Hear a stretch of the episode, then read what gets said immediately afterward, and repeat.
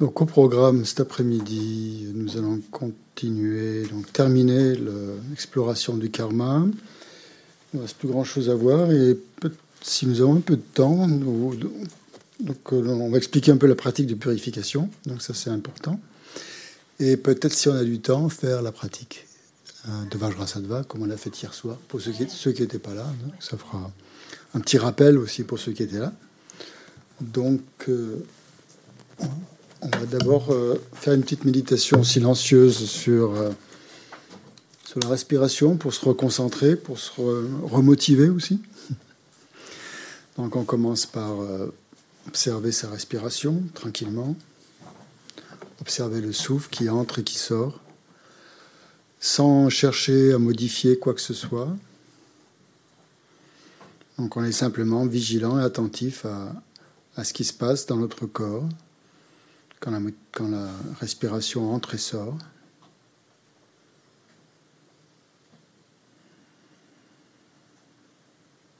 On essaie de, détendre en fait toutes les tensions, de défaire tous les nœuds. Euh,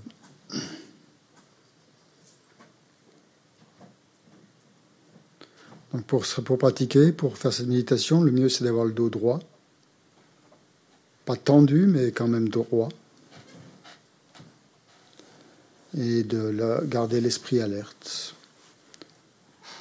Donc pour les mains, on peut mettre la main droite dans la main gauche et laisser les pouces se toucher légèrement, essayer de baisser les épaules. On peut garder les yeux mi-clos ou ouverts ou fermés comme on veut. Le but, c'est de ne pas s'endormir.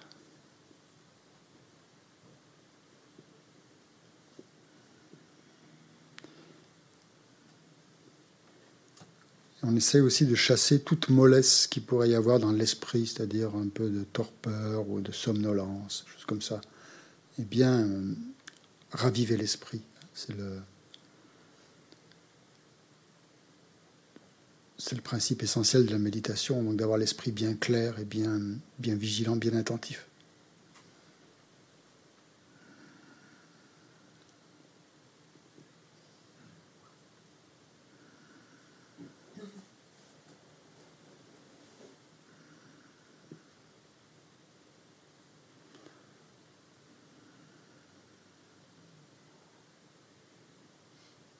Pose l'attention sur la respiration et uniquement sur la respiration.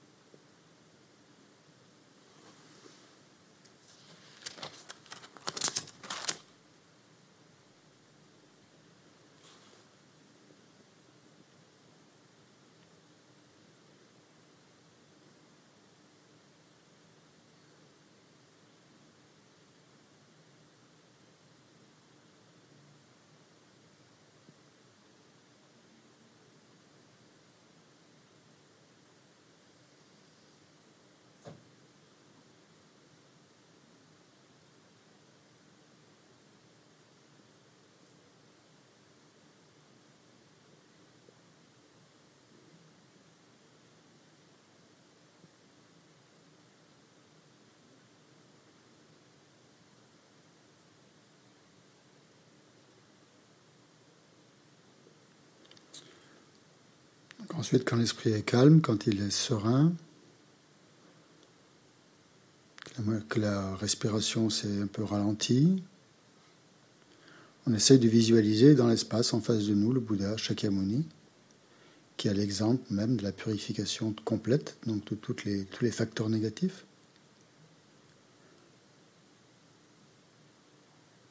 Et l'accumulation complète, parfaite de toutes les qualités.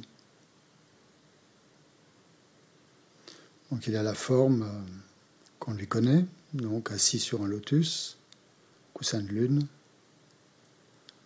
Sa main touche le coussin de lune, sa main droite, et sa main gauche posée contre son giron tient un bol de nectar.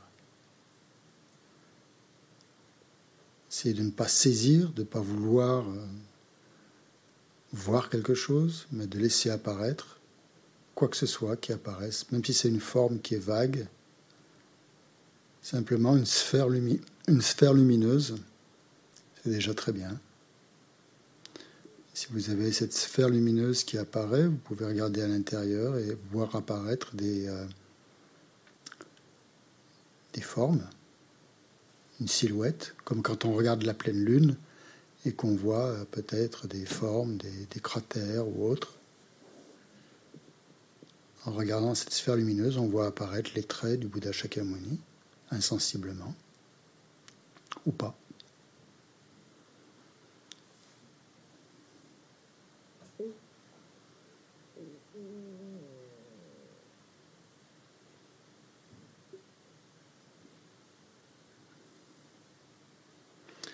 Cas, penser que cette sphère lumineuse, de cette sphère lumineuse donc, émanent des rayons de lumière qui viennent, euh, qui nous touchent, nous et tous les êtres ceux qui sont autour de nous, ceux qui sont avec nous, ceux que nous connaissons, ceux que nous ne connaissons pas, les êtres qui font partie de notre vie, les êtres auxquels nous pensons, auxquels nous sommes attachés, ou au contraire les êtres pour lesquels nous avons de l'indifférence, et même les êtres pour lesquels nous avons de l'animosité.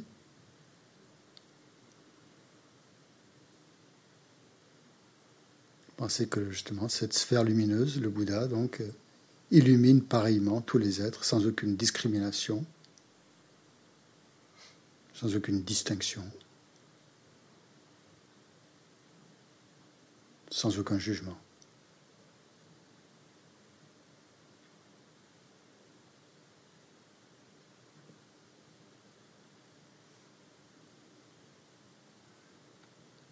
pensez que cette lumière qui qui se diffuse comme ça, vous touche et pénètre en vous, cette lumière dorée, et euh, quand elle entre en vous, elle élimine, elle chasse tous les euh, karmas négatifs, tous les coins sombres de nos tendances, de notre esprit. Elle élimine tout ce qu'on veut éliminer tous les défauts que l'on veut éliminer, et elle nous donne toutes les qualités que l'on veut acquérir. C'est de ressentir ça et de sentir cette plénitude qui commence à s'infuser en vous, à vous habiter, à faire partie de vous.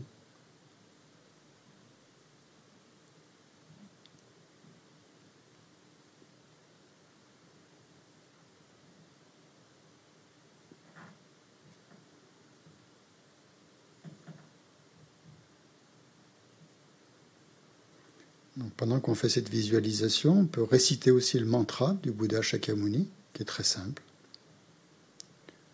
Il doit être dans votre livret doré, page, vers la page 175 par là, ou 173, je ne sais plus. Vous le trouverez. Tayata Muni Ma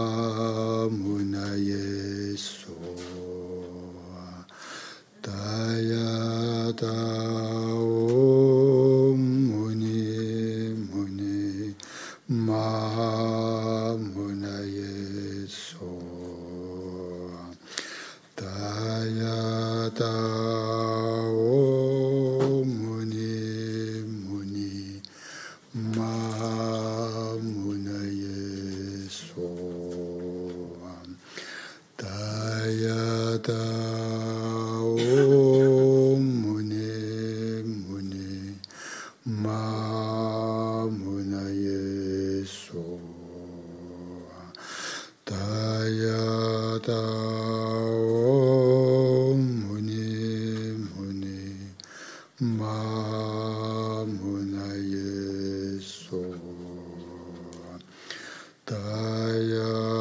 de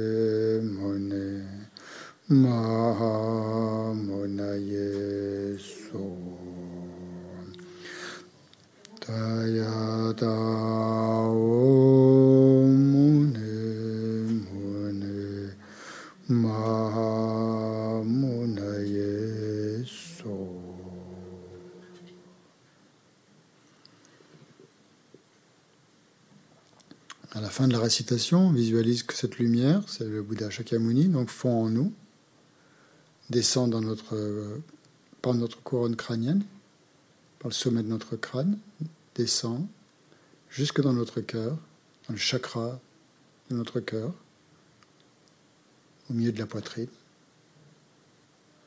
et se fond complètement avec notre esprit, avec l'aspect le plus subtil de notre esprit, qui est comme une goutte sur un lotus, au centre d'un lotus. Un lotus à huit pétales.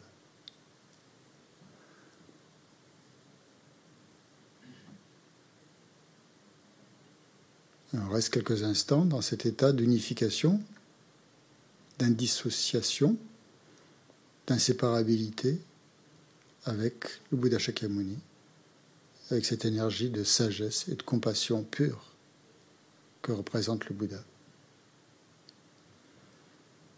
Et ainsi, ça active ou éveille notre potentiel de sagesse, de compassion, c'est-à-dire notre nature de Bouddha.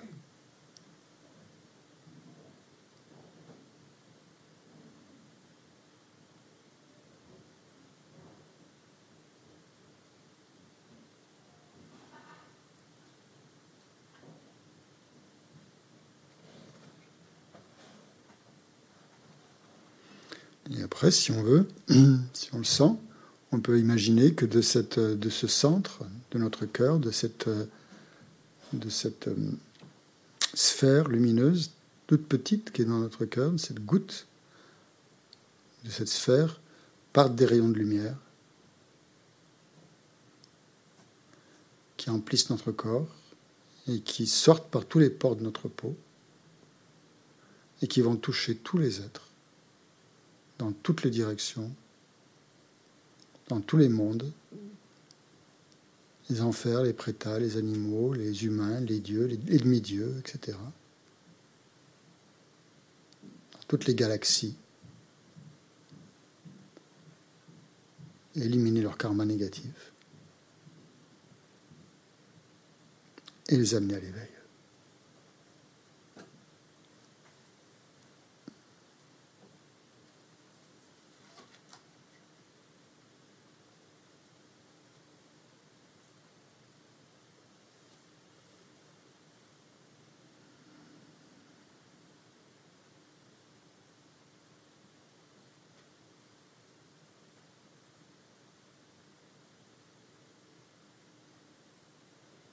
Ensuite, on visualise que tous les rayons de lumière que l'on a envoyés reviennent dans notre centre, dans notre chakra du cœur, Et avec eux, ils transportent la bénédiction, les, bénédictions de tous les Bouddhas, de tous les Bodhisattvas, c'est-à-dire en fait de tous les êtres que l'on a transformés en Bouddha.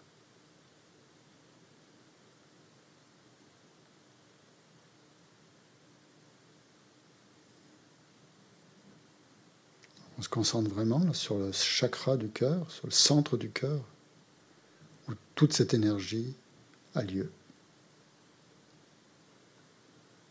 Énergie d'amour et de sagesse.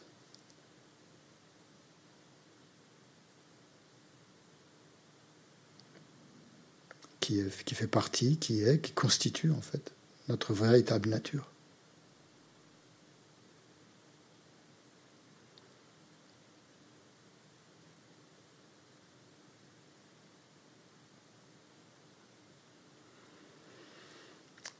Donc ça, c'est une pratique de purification aussi qu'on peut faire, qui est très simple, hein, très très facile. Il n'y a pas besoin de, de texte, de, tonnes de livres.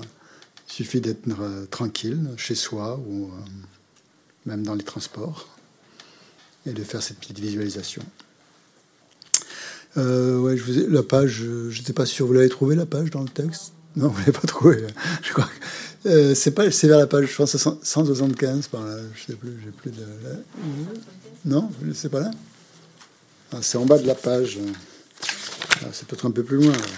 Visualisation, visualisation, refuge. C'est plus loin. Pardon, c'est bien plus loin. Ah ben, elle y est pas. je croyais qu'elle y était. Ah bah ça alors. Comme quoi. Hein. Euh, en bas de la page 182, je crois. 182. Oui, elle être par là. Voilà, c'est ça, je ne la voyais pas, c'était juste au bas de la page. C'est vrai qu'on la voit pas très bien, on voit pas très bien le mantra. Merci beaucoup. Donc récitation du mantra, vous l'avez page 182.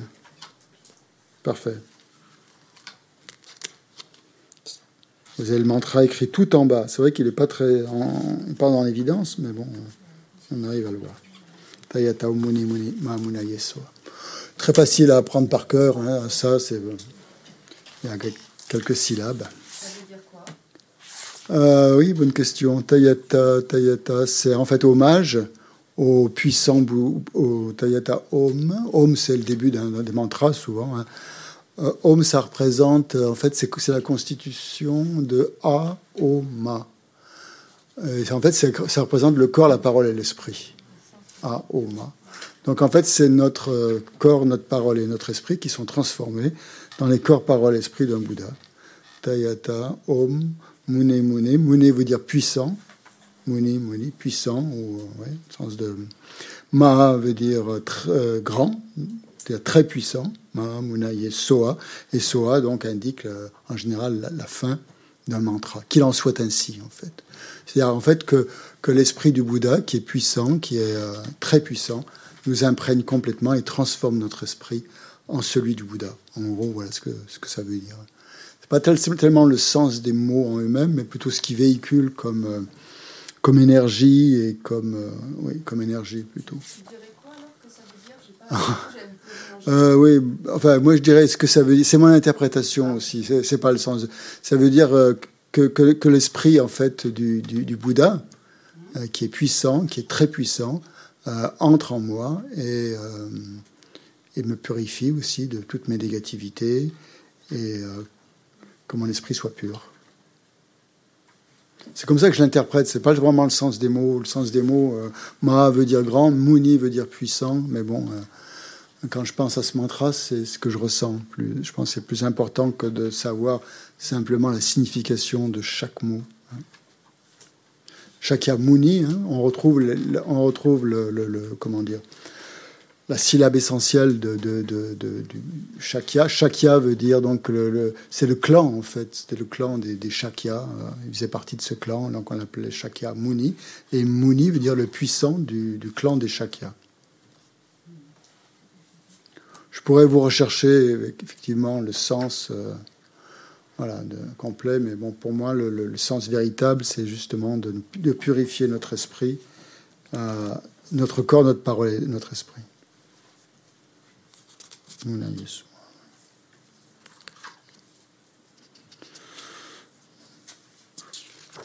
Bien.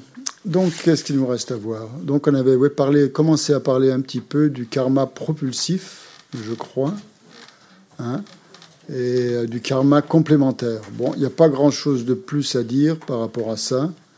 Euh, simplement, le, karma, pourquoi on l'appelle karma propulsif? C'est parce qu'il est, il est, complet, c'est un karma qui est complet et qui a la puissance donc de, nous propulser directement dans un état inférieur ou supérieur au moment de la mort. Hein. donc c'est, un karma complet en fait, hein, qui a toutes les, euh, toutes les caractéristiques euh, d'un, karma complet.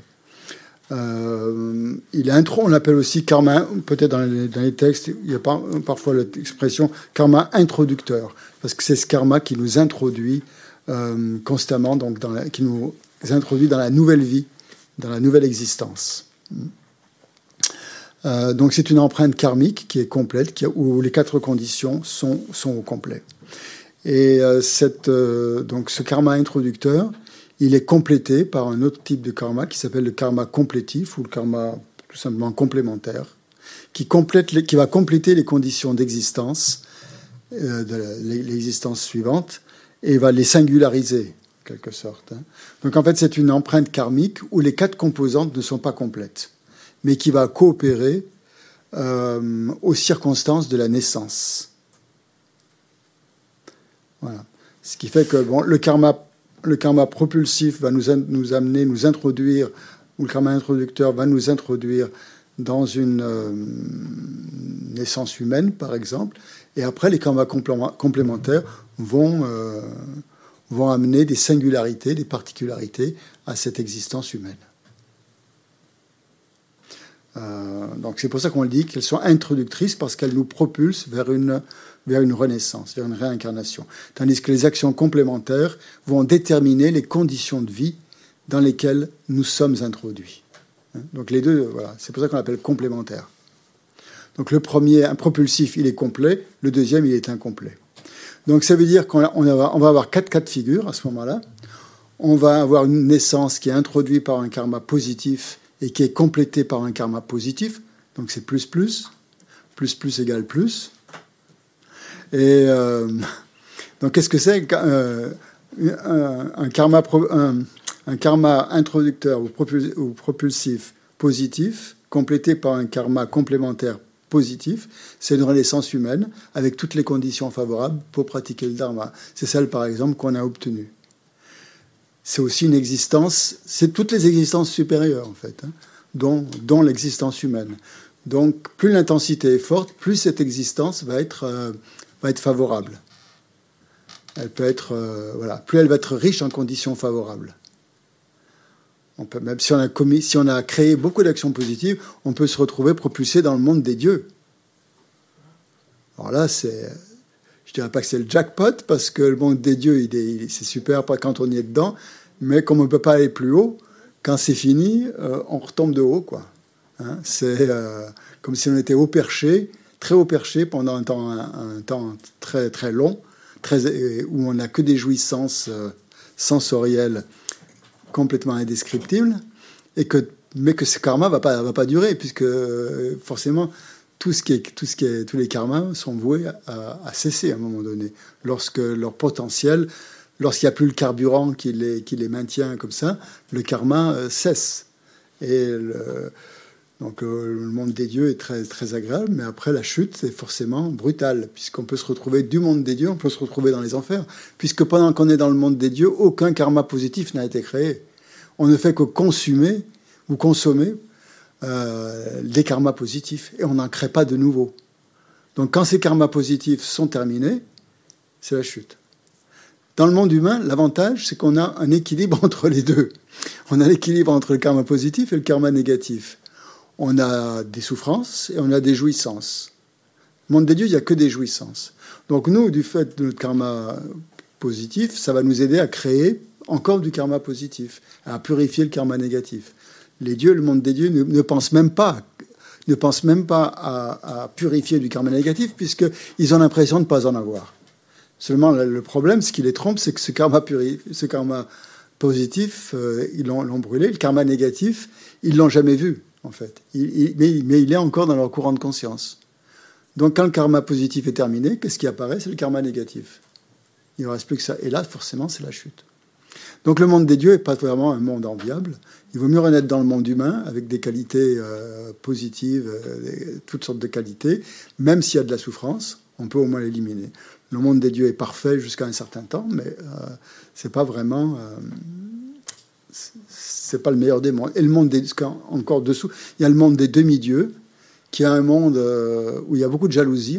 C'est un monde, un monde divin quand même, qui est assez agréable. Seulement le problème de ces de ces demi-dieux, c'est qu'ils sont très jaloux, en fait, des dieux, des dieux, euh, des dieux supérieurs, des classes supérieures, et ils passent son temps à les combattre pour, euh, voilà, parce que la jalousie souvent amène de l'agressivité, c'est bien connu, et donc euh, sont constamment en lutte contre contre ces dieux. Et donc là aussi, le monde des demi-dieux n'est pas vraiment une situation enviable. Donc la perturbation mentale qui caractérise le monde des demi-dieux, c'est la jalousie. Et celle qui caractérise le monde des dieux, c'est l'orgueil. Hein. c'est l'orgueil. Le monde humain, nous, pour nous, c'est plutôt le désir, en fait, qui fait partie, qui est la caractéristique principale de notre monde. On appelle ça le monde du désir, parce qu'on est quand même assez euh, imprégné de désir. De toute la journée, si on regarde bien, on n'a fait que désirer des choses. Euh, ou des idées, ou des, choses, peu importe. Mais donc c'est, euh, Mais en tout cas, grâce à ce désir, on a le désir de s'élever, en tout cas, de progresser et d'évoluer. Tandis que les autres au-dessus, pas vraiment. Hein. C'est le, voilà, c'est le monde. Si on voulait le, remettre à l'échelle humaine, on pourrait dire que le monde des dieux, c'est les grandes stars. les, grandes, les stars, quoi, qui vivent dans leur monde, dans leur palais, à je sais pas où, la, en Californie ou ailleurs. Euh, et qui, profitent de la vie au maximum. Et que les demi-dieux, bah, c'est tous ceux qui sont euh, en fait un peu plus élevés que les humains, mais qui ne sont pas encore au niveau des dieux, qui, qui, ont, qui beaucoup d'ambition et qui recherchent absolument à avoir un statut plus élevé. On en connaît beaucoup comme ça, hein, dans le monde de, l'entreprise, par exemple, ou ailleurs, et euh, qui, qui sont des, qui sont pas les chefs, mais qui sont des petits chefs. Voilà. Si on voulait le mettre à l'échelle humaine, ça serait un petit peu comme ça. Mais enfin, en tout cas, bon. Quand on a donc euh, karma positif euh, complet, donc avec le, karma propulsif positif et le karma complémentaire positif, on renaît dans des, euh, dans des mondes, dans des sphères, soit humaines, soit semi-divines, soit divines, avec des conditions très favorables. Voilà. Donc ça, c'est plus plus on peut avoir un karma, un état de renaissance introduit par un karma positif et complété par du karma négatif. Hein. C'est plus-moins dans ce cas-là. Hein, comme le fait d'avoir une vie humaine, mais avec beaucoup de maladies, avec la pauvreté, avec à vivre dans un état en guerre, ou avec des infirmités, euh, avec des, handicaps. Euh, toutes sortes de, toutes sortes de facteurs négatifs qui viennent un peu assombrir euh, la, vie humaine dans laquelle on est. Donc ça, c'est le plus-moins, si vous voulez. L'aspect propulsif du karma nous a projetés dans une vie humaine, mais manque de chance, les aspects négatifs de toutes sortes de karma qu'on avait créés, mais qui n'étaient pas complets, parce qu'il manquait tel ou tel aspect, donc ça a quand même créé du karma négatif, et ça, ça, euh, amène une nuance un peu, négative à notre, notre vie humaine. Donc c'est pour ça qu'on rencontre euh, certaines maladies, certaines euh, des conditions pas toujours favorables dans notre vie humaine, même si nous avons une vie humaine. Donc ça c'est plus-moins. On peut avoir le cas moins plus, c'est-à-dire une renaissance, une naissance introduite par un karma négatif, mais complété par du karma positif. Donc ça, c'est le chien de la reine, par exemple. Hein. le gorki, le gorgi de la reine. Euh, ou autre, voilà, un, animal de, compagnie. Donc ça, ça serait le moins plus. Et euh, bien sûr, le dernier, le cas le plus défavorable, c'est le moins moins un karma, euh, une renaissance introduite par un karma négatif et complétée encore par du karma négatif, comme une renaissance dans les mondes inférieurs, sans la moindre condition favorable pour pouvoir se racheter. Hein, voilà. Voilà les quatre cas de figure qu'on peut avoir avec les, avec les karmas. Euh, question par rapport à ça?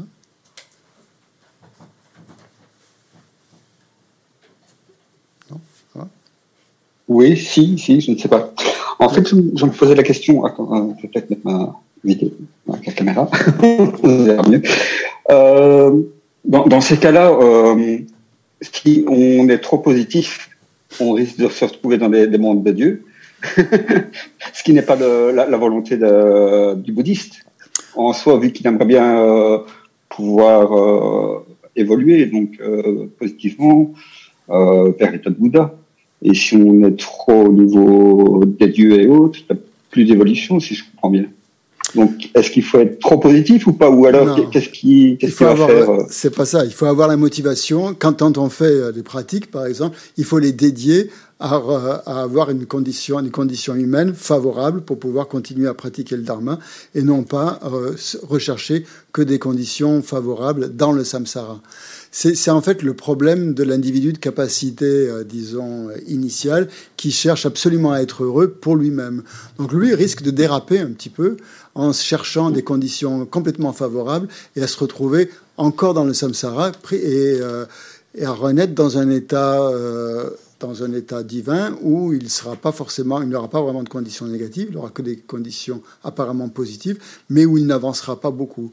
C'est pour ça que dans toutes les, quand on fait les, motivations euh, de, de, toute pratique euh, spirituelle, on les, on les dirige, on les destine, on les, on fait à, à atteindre l'éveil complet d'un Bouddha. Et pour atteindre l'éveil complet d'un Bouddha, il faut renaître en tant que, en tant qu'être humain. Donc c'est un peu implicite dans cette motivation justement de quand on met la, cette motivation en place, de pas simplement se contenter de vouloir atteindre un bonheur euh, supérieur dans les vies futures, parce que c'est une motivation un petit peu euh, très, c'est très limité.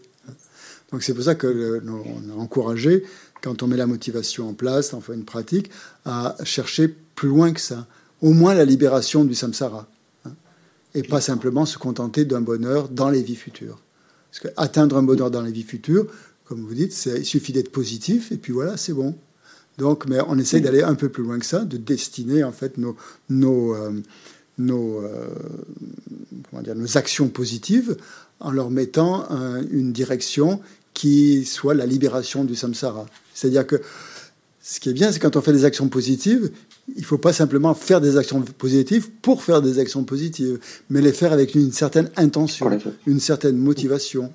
Et cette motivation peut être d'atteindre la libération, ce qui est tout à fait louable, et même mieux que ça, d'atteindre l'éveil. Donc c'est dans ce sens-là qu'il faut les faire, et pas simplement de, voilà, de faire euh, sans aucune motivation. Après, bien sûr, euh, donc toutes les pratiques qu'on fait, comme euh, par exemple les, même les, offrandes ou les prosternations ou n'importe quoi, ou les récitations de prière, de mantra, à la fin, on fait cette dédicace pour que cette pratique ne soit pas limitée à, à notre seul bonheur, euh, dans, dans, le samsara, par exemple, hein, puisque là, c'est dangereux. Donc il faut au contraire la destiner à ce qu'il y a de plus élevé, de plus haut. Et ça, c'est l'éveil. Voilà, donc c'est là, c'est comme ça qu'on met la cause, une cause de, de, de, renaissance euh, dans le monde humain, mais avec des conditions très favorables pour pouvoir continuer à pratiquer le dharma. Donc ça, oui, oui micro, pardon. Euh, ça me permettra justement de rebondir sur. Euh, bon, c'est par rapport à, ce qu'on vient de dire, la question, ou euh, pas? Oui, d'accord. Sinon, on peut la... Hum, en fait, comme on a vu le processus des dix non-vertus et l'attitude mentale, avec la, grille d'analyse, est-ce qu'il y a un moment où on va voir les 10 vertus ou les Exactement. 20 vertus enfin... C'est prévu. Ah oui, c'est ce qui va arriver. Ah, merci. c'est ce qui va arriver maintenant. Donc, qu'est-ce que c'est que ces 10, euh, ces 10 vertus, ces 10 actions vertueuses? Ben, En fait, c'est le contraire. Euh, c'est le contraire des actions non vertueuses. Donc, euh, c'est le fait de s'abstenir de tuer, de s'abstenir de voler, de s'abstenir de, toute forme d'inconduite sexuelle, etc., de toute parole mensongère, de tout propos futile, etc., et de, de le faire en pleine conscience, c'est-à-dire en, sachant que, que ces, actions, euh, que les actions négatives, donc on va s'abstenir parce qu'elles mènent à la souffrance. Hein. C'est ce qu'on appelle donc les dix actions, les, les actions vertueuses sont à l'opposé des dix actions non vertueuses, sont le contraire en fait, exactement le contraire. Elles consistent à, abandonner toute forme d'action non vertueuse en voyant clairement leurs désavantages. Hein. Donc c'est ça qui est important aussi, en voyant vraiment le, les méfaits de ces actions négatives. C'est ça qui va. C'est pas simplement, comme je vous le disais ce matin, un jugement moral qu'on porte sur ces actions négatives, mais c'est parce que on veut les éviter, parce qu'on voit qu'elles amènent euh, de la souffrance pour soi et pour les autres. Hein. Donc c'est ainsi qu'on va s'abstenir de, ces, actions euh, négatives. Et donc même chose, pareil pour euh, un karma, pour qu'il soit complet. Donc un karma vertueux doit avoir les quatre facteurs présents hein. l'objet, l'intention, etc., l'acte et l'accomplissement. Euh, voilà. Donc on, peut, par exemple, si on prend juste pour comme exemple, on va pas tous les faire cette fois-ci, mais ça vous donnera. Euh, donc pour l'abstention de tuer, l'objet, ben, c'est tout être vivant, insecte, animal ou autre. Et l'intention, donc bien, c'est pareil, ça, ça comprend l'identification de l'objet, l'intention, c'est-à-dire la détermination de s'abstenir de tuer. Hein, on aura peut-être une pulsion parce que, par exemple, on voit des fourmis courir euh, dans notre cuisine, euh, hein, sur notre tour de cuisinier. On aurait peut-être l'impulsion de vouloir euh, les éliminer d'un coup d'éponge, par exemple, ce qui serait et justement, on va s'abstenir de ça en, sachant que justement le, meurtre, le fait de tuer, donc est une est une est, conséquences négatives, par exemple. Donc on, en perçoit les erreurs et, on et on s'arrête, on arrête son, geste. Et par quoi c'est caractérisé? Par l'absence de perturbation mentale à ce moment-là. Hein. Il n'y a plus de il n'y a pas de perturbation mentale dans une action positive. Au contraire, il y a plutôt des actions de compassion, de, bienveillance, euh, qui sont à l'opposé des actions, euh, enfin des, perturbations mentales, des actes, euh, des émotions négatives. Donc l'acte, l'acte lui-même, c'est qu'on comprend que c'est une, une, erreur, disons, de, tuer, et donc le désir de s'abstenir de tuer euh, va se, manifester et euh, se renforcer. Et donc, on va, on va s'efforcer d'éviter de tuer. Il va y avoir une prise de conscience. On va, se dire mais pourquoi est-ce que je tuerais ces animaux? Il va y avoir une réflexion par rapport à ça. C'est un animal qui a le droit de vivre. Je ne sais pas, il peut y avoir plein de, plein de, compréhensions qui vont se faire jour. Et on s'abstient de cet acte. Et l'accomplissement, c'est quand on, on, a vraiment pris la décision finale de s'abstenir de tuer.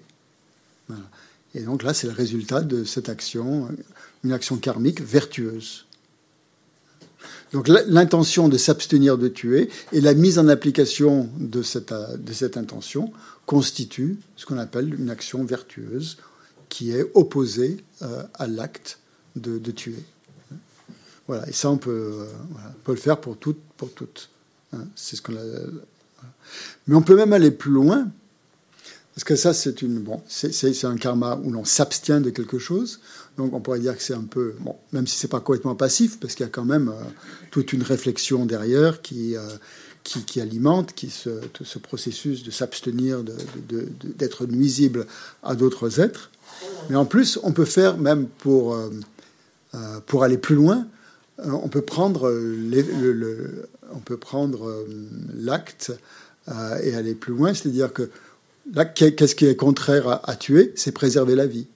Donc, euh, pour, euh, si on voit qu'on a tendance à tuer, ben, pour complètement éradiquer cette tendance, eh bien, on va euh, préserver la vie d'animaux en les sauvant, par exemple, de, de ce qui peut leur arriver, de la mort. Par exemple, que les vers de terre qui, qui seraient destinés à la pêche à la ligne, on va aller en acheter une grande quantité. Et il y a une pratique qui consiste à les, à les relâcher aller leur faire faire des tours de stupa pour les purifier, pour le purifier leur, leur, euh, leur renaissance animale.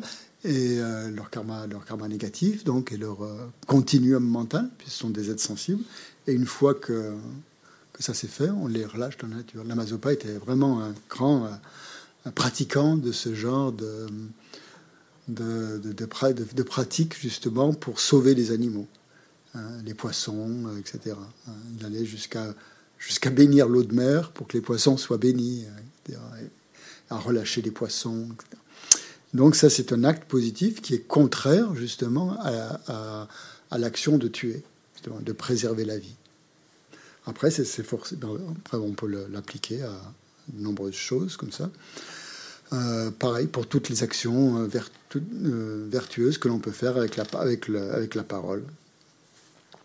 Et donc, c'est le résultat de ces karmas positifs, c'est pareil. Donc, il y a un résultat qui est, à pleine maturation, donc qui, va être l'état de renaissance future, qui sera le fruit d'un karma complet. Donc les karmas, comme je vous disais, les karmas blancs, on les appelle les karmas positifs ou les karmas blancs les plus puissants entraîneront une renaissance comme Dieu dans le monde de la forme et sans forme. Je ne vais pas rentrer dans ces détails, ça sera long et bon, peut-être un peu fastidieux. Et euh, voilà. Donc euh, on retrouve voilà exactement donc euh, toutes les actions positives qu'on peut faire qui sont à l'opposé des actes négatifs et même d'un point de vue actif. C'est-à-dire que pour éradiquer toute trace de mensonge, on peut vraiment s'efforcer à partir de maintenant de prendre le vœu de ne dire s'efforcer de dire la vérité quoi. et de bien remarquer quand on est sur le point de dire un mensonge ou d'exagérer un petit peu les choses, de s'arrêter net pour pour contrecarrer cette tendance. À ce moment-là, on, crée un karma positif et une tendance positive dans notre esprit. Voilà donc pour les karmas positifs euh, qui sont euh, donc les, dix actions vertueuses à adopter. Euh, donc pour celles du corps, juste pour les voir en, bref, donc pour on vient de voir celle du corps pour éviter de tuer, donc sauver et protéger la vie d'autrui, en accordant une grande importance à, la vie d'autres êtres. Hein. Pour euh, contrer le, le, le, vol, eh bien, on va s'efforcer de donner généreusement euh, ce qu'on possède, selon ses possibilités, bien sûr, pour venir en aide à des gens qui sont dans le besoin, les aides qui sont dans le besoin. Donc ça, c'est pour contrer euh, l'avarice et le fait d'avoir volé aussi. Et pour les relations pour l'inconduite sexuelle, donc le, processus inverse, l'action vertueuse, ça va être de, cultiver l'honnêteté, la, la, confiance, la sincérité dans ses relations avec euh, relations sexuelles et les relations affectives avec les autres, en respectant les sentiments de, l'autre, de l'autre personne. Euh, ça, ça va mettre fin justement aux tendances à l'inconduite sexuelle. Pour la parole, bon, c'est dire la vérité, effectivement pour, cinq, pour le, contre les paroles qui, divisent, les, comment on appelle ça, les propos euh, qui sèment la discorde. Ça va être de réunir les gens, justement, d'encourager les gens à, la vertu en vantant les qualités d'autrui, par exemple, qualité de l'autre personne. Au lieu d'insister sur ses défauts, on va plutôt insister, essayer d'insister sur les qualités de l'autre pour essayer de les réconcilier. Pour les paroles blessantes, ben c'est le contraire. On va s'efforcer de parler avec des paroles plutôt agréables et aimantes. Et euh, contre le bavardage inutile, c'est essayer de s'efforcer de parler de, sujets qui, ont, qui, ont un peu de sens, quoi, disons, un peu plus profond. Pour l'esprit, euh, contre la, convoitise, c'est euh, de se réjouir du bonheur d'autrui, de se réjouir des qualités d'autrui qui sont supérieures aux nôtres et pas essayer de les jalouser ou de les convoiter. Donc c'est euh, avec bienveillance, pas, en rechignant, mais avec, en comprenant que si cette personne a ses qualités, finalement, c'est qu'elle a fait des actes positifs. Ces qualités ne lui sont pas arrivées toutes seules. Elles ne sont pas tombées du ciel, ces qualités.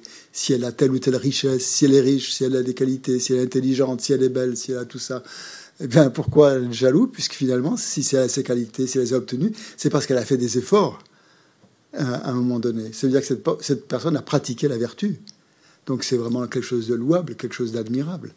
Et euh, si on le voit comme ça, si une personne a plein de qualités, Euh, le fait de s'en jalouser, ça va pas diminuer ses qualités et ça va pas nous les donner non plus. Donc c'est quoi Si on, réfléchit bien, c'est complètement ridicule de jalouser ses qualités puisqu'on ne va pas les obtenir, au contraire même, et euh, ça va pas les, lui diminuer. Alors qu'au contraire, on dit que le fait de, respecter et d'admirer les qualités de l'autre, ses richesses ou autres, euh, ça justement, ça nous, ça nous rapproche d'un état positif qui, qui nous rapproche de cette personne et des qualités de cette personne.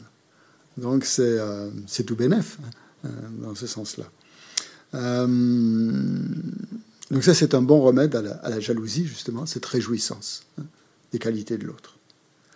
Et surtout quand on comprend que ces qualités viennent, viennent de l'effort. Elles ne pas, elles viennent pas d'actes négatifs, ces qualités. Elles viennent que cette personne a fait des choses bien dans sa vie. Et elle en a le mérite. Elle, en a la, elle en a les effets positifs. Donc c'est quelque chose de merveilleux. Ça veut dire que cette personne aussi a, est avancée sur la voie quelque part. Elle a développé des qualités, elle a, sa nature de Bouddha quelque part et déjà euh, commence à se révéler. Les qualités, en fait, c'est, révèlent notre nature de Bouddha, alors qu'au contraire, nos défauts continuent à la masquer, à mettre des, couches de plus en plus opaques. Alors qu'au contraire, les qualités, c'est que c'est l'ouverture, c'est la, la, la, oui, l'ouverture, la, le dévoilement, le dévoilement des qualités qui, qui, dévoilent, qui révèlent notre nature de Bouddha et les, les natures de Bouddha de l'autre personne. Donc c'est quelque chose de, vraiment réjouissant quand on voit que la nature de Bouddha d'une personne se révèle grâce à ses qualités. Oui, alors par rapport à, l'argent et ceux qui, enfin, ceux qui sont vraiment très très très riches euh, dans ce monde, à un moment donné, on se demande voilà comment. comment ils ont acquis leur richesse Non, mais euh, voilà, il y a beaucoup de spéculation aussi quoi, dans, ce monde. Quoi. Tu vois, ils n'ont pas tous euh, eu cette richesse parce qu'ils accomplissent des choses vertueuses. Non, non, non. Hein mais c'est pas la même chose. C'est deux choses différentes. Le fait de, faire, d'avoir, de jouir de richesse dans cette vie et de faire des choses négatives, c'est deux choses complètement différentes. Parce que les, les, le résultat des actes négatifs qui semble, qui à nos yeux, en apparence, semble être la cause de leur richesse, n'est pas la cause de leur richesse. C'est la cause de leur souffrance future.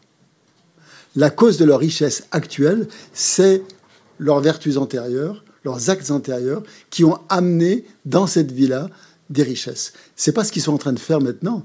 Hein c'est deux choses différentes. Il ne faut pas mélanger les, causes et les effets. Euh, la richesse n'est pas, n'est pas le résultat de leurs actes négatifs, qui semblerait être la source de leur richesse, mais qui ne l'est pas. Parce que la, conséquence des actes négatifs, ça sera peut-être la pauvreté dans la vie suivante. D'accord hein C'est le samsara. Hein eh Tandis que le, fait de, les richesses de cette vie viennent de leur générosité dans les vies antérieures.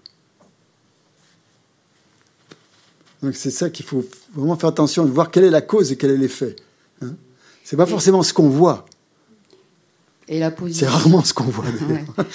La position, euh, voilà, des hommes politiques dans mm. ce monde, enfin, oui. qui sont devenus présidents, enfin, etc. C'est pas tout le monde qui devient président d'un État. Hein. Il faut un sacré euh, karma hein. positif. Bah, je suppose. Hein. Je pense que vous êtes d'accord avec moi. Euh, Positif. Euh, il y a aussi la soif du pouvoir. Il y a les deux. Il y a les deux. oui, bah, il y a les deux, bien sûr. Il y a les deux. C'est pas complètement positif, évidemment. C'est un être humain comme, comme les autres. Hein. Il n'y a pas que du karma positif, mais il y, a, il y en a quand même euh, une sacrée dose. Hein. Mm-hmm. pour être dirigeant, pour être à disposition de pouvoir. Pense qu'il faut euh, quand même un sacré. Enfin, je sais pas, hein, peut-être je me trompe complètement, mais d'après mon analyse euh, par rapport au, bouddhisme et au karma, donc c'est plutôt le résultat d'actes positifs. Après, qu'est-ce qu'ils en font de ça? C'est autre chose. Hein. c'est autre chose. C'est là où on peut peut-être juger tout ça. Oui, parce qu'il semble quand même qu'il y a beaucoup de euh, manipulation, qu'il y a beaucoup de. Quand on a, euh, vous savez ce que c'est, hein, quand on est au pouvoir, euh, c'est très difficile d'être intègre, d'être honnête. Je ne sais pas, c'est louable. Il y en a qui le sont, il y en a qui ne le sont pas. Ça, Après, oui, c'est ça. Tout dépend de l'intention. Tout dépend de l'intention. Après, C'est difficile de connaître les intentions des, hommes politiques. Très difficile, je pense. Après, il faut éviter d'être négatif aussi, toujours, hein, tout le temps. Parce que ça ne nous apporte pas grand-chose d'être négatif.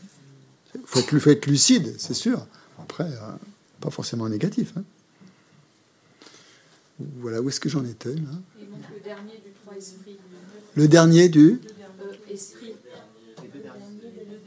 Ah, ah oui, j'en étais dans l'esprit. Avoir une attitude. Ouais. Voilà, bienveillance. Les, deux derniers. Donc, pour, contre, la, malveillance, bah, c'est le contraire, c'est développer plus une attitude de compassion à l'égard de tous les êtres, sans discrimination, d'une manière égale et équanime envers tous les êtres. Et éviter à tout prix donc cette forme de malveillance. Donc là, on, on est au niveau des pensées, hein, qui sont euh, pas encore des actes, hein, mais des, euh, des activités mentales, disons, des voies d'action karmiques, mais qui sont mentales. Et le dernier, pour, euh, pour éviter les vues erronées, ben, c'est essayer de cultiver la sagesse, d'étudier, par exemple. Hein. Au lieu de se fier toujours à nos opinions en pensant que nos opinions sont, sont fiables et définitives et, et, meilleures que celles des autres, euh, voir si c'est vraiment juste, voir si nos, nos opinions sont vraiment en accord avec la réalité. Et ça, le bouddhisme nous invite à le faire. C'est un peu ce qu'on est en train de faire quand on médite sur l'impermanence, sur ceci ou sur cela. Et euh, voilà, donc cultiver une attitude plus, euh, plus réaliste par rapport à, la, face à la vie ou face à la, face à la réalité des choses.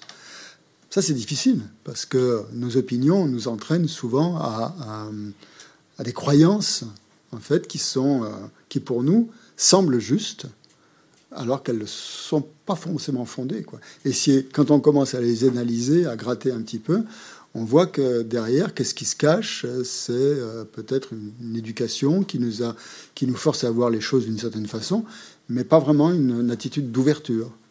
Donc en fait, là, le cultiver pour, éviter les, attitudes erronées, je pense que la première chose, c'est l'ouverture. L'ouverture et l'acceptation des idées de l'autre. Hein.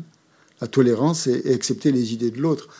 Parce que nos idées ne sont pas forcément meilleures mais on a un peu tendance à, croire que, euh, que nos idées sont, même si on le sait bien que, ce c'est pas comme ça, instinctivement, on a un peu cette, euh, cette attitude à vouloir euh, imposer ses idées parce qu'on les, on les, pense, on les pense bonnes, on les pense justes. Après, elles le sont peut-être. Hein. voilà, donc pour les, les actes vertueux. Donc plus on va développer des actes positifs, plus on va faire. Donc, plus on va avoir, on va avoir de chances d'avoir une, vie humaine avec euh, plein, de, choses, euh, avec ce qu'on appelle, les textes appellent des excellences. Euh, et on fait référence à, huit excellences. Pour une, parfaite renaissance humaine, complètement favorable, doit avoir huit qualités spéciales. les huit qualités, je vous les donne juste comme ça pour la première, c'est la longévité, hein, avoir une vie longue, euh, vivre le plus longtemps possible, bien sûr à condition de, faire des choses positives. Si c'est pour faire des actes négatifs, ça ne va pas vraiment le coup. Euh, donc la, longévité euh, vient des actions positives. La beauté vient des actions positives. la, famille dans laquelle on vit, une famille aisée, où on a, la chance finalement a, de vivre dans une famille euh, riche, où on peut avoir une éducation, par exemple, ou euh, développer plus facilement des qualités que si l'on vivait, que si l'on renaissait dans une famille pauvre. Euh, ça aussi fait partie des actions, des, des, effets des actions positives, de renaître dans une famille riche. Ça facilite les choses, disons, quand on est enfant. Euh, donc là, on dit, euh, les textes disent la noblesse du milieu. Hein. Bon, la noblesse, euh, pas forcément la noblesse, mais en fait la noblesse à plein des niveaux plus moraux aussi, hein. pas que hein, pas que financiers. donc la, la, richesse financière, c'est sûr aussi. La noblesse du langage aussi, être capable d'avoir une, certaine éloquence quand même, ça, aide à, expliquer les choses et à se faire à se faire respecter par, parfois, et donc surtout si on doit enseigner le dharma. Euh, ensuite, euh, la renommée. Hein, ça fait partie des qualités. La renommée, ben on parle des présidents, tout ça. Euh, la renommée ça, fait partie des qualités positives. Quelqu'un qui est renommé, ben c'est pas, ça lui tombe pas du ciel non plus. Ça fait partie des qualités positives. Euh, ça peut être dans tous les domaines, hein, pas forcément dans le domaine euh, spirituel. Donc quelqu'un qui a de la renommée va avoir beaucoup d'influence sur les autres. Hein. Après, tout dépend de comment il va exercer cette influence. Hein. Il peut l'exercer de manière positive ou de manière pas toujours positive. Euh, si on prend par exemple les grands, euh, certains artistes ou certains acteurs de cinéma, euh, tout ce qui, avec leur renommée, tout ce qu'ils peuvent véhiculer finalement comme, comme valeur. Hein. Après, il faut qu'ils fassent très attention, bien sûr. Mais, donc, mais pareil, pareil pour des grands chanteurs, si on prend des grands, des grands artistes, je sais pas, comme Georges Brassens, par exemple, qui est capable de véhiculer des des, euh, grâce, à sa, poésie, grâce à ses chansons, euh, des valeurs euh, humaines extrêmement fortes, avec des mots extrêmement jolis et forts et puissants, avec des, plein de qualités comme ça. Ça, ça fait partie des qualités positives d'une personne qui viennent, qui, qui, viennent donc de ces actes positifs. une autre qualité spéciale, c'est l'indépendance. C'est très important très important, l'indépendance, de ne pas être l'esclave hein, de, de personne, d'être autonome. Hein, l'autonomie, l'indépendance. L'indépendance euh, au niveau spirituel, au niveau mental, au niveau physique, de ne pas être assujetti à, d'autres personnes. Donc ça, l'indépendance, on fait partie des, résultats positifs, des, des, résultats des actes positifs. Euh, souvent, enfin parfois, dans les textes, on voit des, il y a des prières qui font, qui, qui soulèvent des, euh, problèmes. Parfois des, des, prières qui sont assez anciennes. Euh, on voit, on dit, puissais-je renaître en tant qu'homme hein, et pas en tant que femme. C'est dans ce sens-là, en fait. Parce que dans les sociétés euh, asiatiques, l'homme était indépendant, alors que la femme était dépendante. Donc en fait, ce il faudrait le traduire actuellement, puissais-je renaître indépendant, en fait, et pas en tant qu'homme. C'est pas le sexe qui compte là, c'est l'idée d'être indépendant. Hein. Donc si vous voyez ces genres de prières, euh, traduisez-les euh, autrement hein, dans votre esprit, pas, pas simplement en tant que... Sinon, ça peut vraiment prêter à confusion. Dans les sociétés euh, anciennes, un homme était plus indépendant qu'une femme avec les castes, etc. Voilà. Euh, et le dernier, c'est avoir un, euh, renaître avec un corps et un esprit fort. Donc là aussi, ça peut, euh, c'est-à-dire quelqu'un qui est aussi indépendant et qui, qui a une certaine force mentale, important, et force physique aussi, hein, les deux. Donc tout ça, en fait, ces huit qualités vont ajouter à notre, à la naissance, à, notre renaissance humaine. Vont rajouter des, qualités favorables pour pouvoir être bénéfique aux autres, en fait. Pour pouvoir être c'est toujours dans l'idée d'être bénéfique aux autres, hein, pour pouvoir euh, bah, la richesse, tout ça, etc., euh, d'être fort, etc., indépendant, pour pouvoir aider les autres. Donc chacune de ces qualités est un effet de pleine maturation de karma positif, et chacun, chacun fournit des, euh, chaque qualité fournit des circonstances euh, favorables, particulières, qui vont aider au euh, développement de la pratique du dharma, qui vont nous aider à pratiquer le dharma. Si on n'est pas indépendant, ça va être difficile. On va, devoir se cacher pour pratiquer le dharma. Difficile. Donc, si, on rencontre actuellement euh, ces genres de ce genre de circonstances aujourd'hui, euh, que ce soit la richesse, la beauté, la noblesse du langage, etc., c'est parce que nous avons créé les causes dans le passé. Donc ça, il faut, faut s'en réjouir. Et il faut essayer de continuer à, les perpétrer euh, pour en profiter dans l'avenir. Et pour pouvoir en profiter dans l'avenir, il est nécessaire d'accumuler les causes maintenant. Donc je ne vais pas expliquer hein, chacune de ces choses-là. Oui, pardon. J'en ai que 7. ah, vous en avez 8. Euh, on va, va y repasser. Alors, la longévité, 1. 2. La beauté. 3. Une position sociale élevée. Oui, famille aisée, c'est parfois dit comme ça. Parfois, c'est dit comme une position sociale élevée. Hein. Quatre, c'est la richesse. Ouais, qui te manquait. La richesse. Être riche. Cinquième, c'est la noblesse du langage. Sixième, la renommée. Septième, l'indépendance. Huitième, la force mentale et physique. Oui. La richesse, on est d'accord pour dire que c'est pas la richesse financière. Euh, dans ce cas-là, c'est la richesse financière, si. Et la famille aisée? Bah, c'est aussi, c'est aussi ça.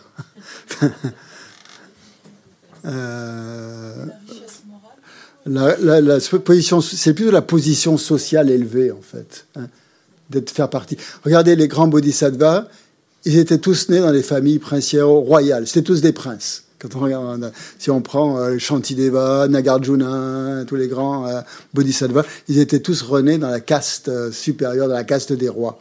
Hein, C'était ça, en fait, d'après. Donc, si vous, si, vous si vous dans une caste sociale élevée, c'est le fruit de euh, vos euh, actions positives. La Mazopa, il n'était pas. Enfin, Non, même la Mazopa n'était pas d'une caste. Mais enfin, c'était un être réalisé. Donc là, euh, il était, c'était déjà une réincarnation d'un maître, d'un être euh, voilà, précédent. Et puis les témoines, déjà, sont, plus jeune âge. Là, on est dans un autre, euh, un autre cas de figure. hein. Il était libéré du samsara déjà en. en- en- oui, Donc, il n'y avait pas de problème pour lui. Euh, Ok. Bien, donc, il est quelle heure? 4 heures Vous voulez faire une pause? Ou on fait la purification Hein? On fait une pause? Bon, allez, petite pause. Un quart d'heure alors, jusqu'à 4h15. Et après, on fera la purification. On verra comment purifier. Ce sera un peu rapide. On n'aura pas le temps, par contre, de faire la pratique euh, de Vajrasattva, mais la pratique qu'on a faite tout à l'heure de Shakyamuni, un peu comme ça. C'est un peu la même chose.